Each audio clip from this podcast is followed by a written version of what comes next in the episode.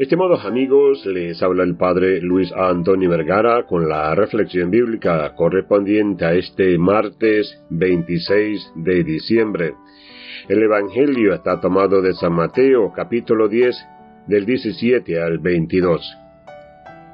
En este pasaje bíblico, Jesús está preparando a sus discípulos para la persecución y la oposición que enfrentarán en su misión de difundir el Evangelio.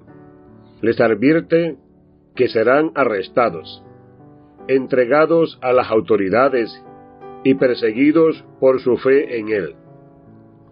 Es interesante notar que la buena noticia del Evangelio puede provocar violencia y oposición porque desafía los poderes establecidos y confronta las estructuras de justicia y pecado presentes en el mundo.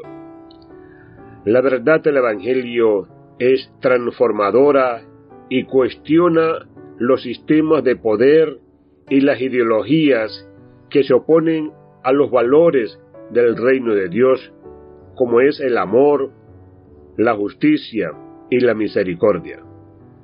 Sin embargo, a pesar de la persecución y la oposición, Jesús invita a sus seguidores a perseverar en su fe.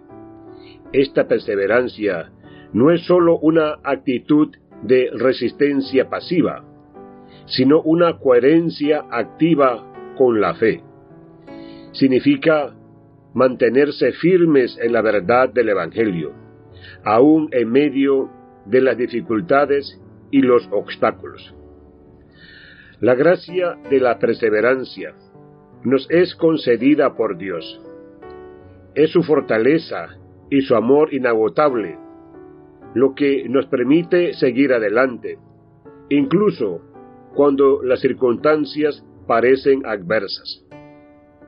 La perseverancia nos ayuda a mantenernos fieles a nuestra vocación cristiana, a seguir el ejemplo de Jesús y a difundir su amor y su mensaje de salvación.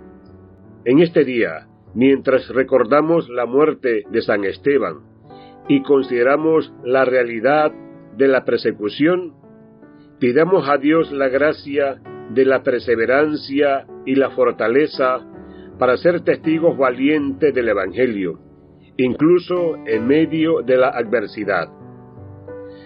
Que podamos ser coherentes con nuestra fe y brillar con el amor y la esperanza que solo Jesús puede dar. Que Dios les bendiga a todos.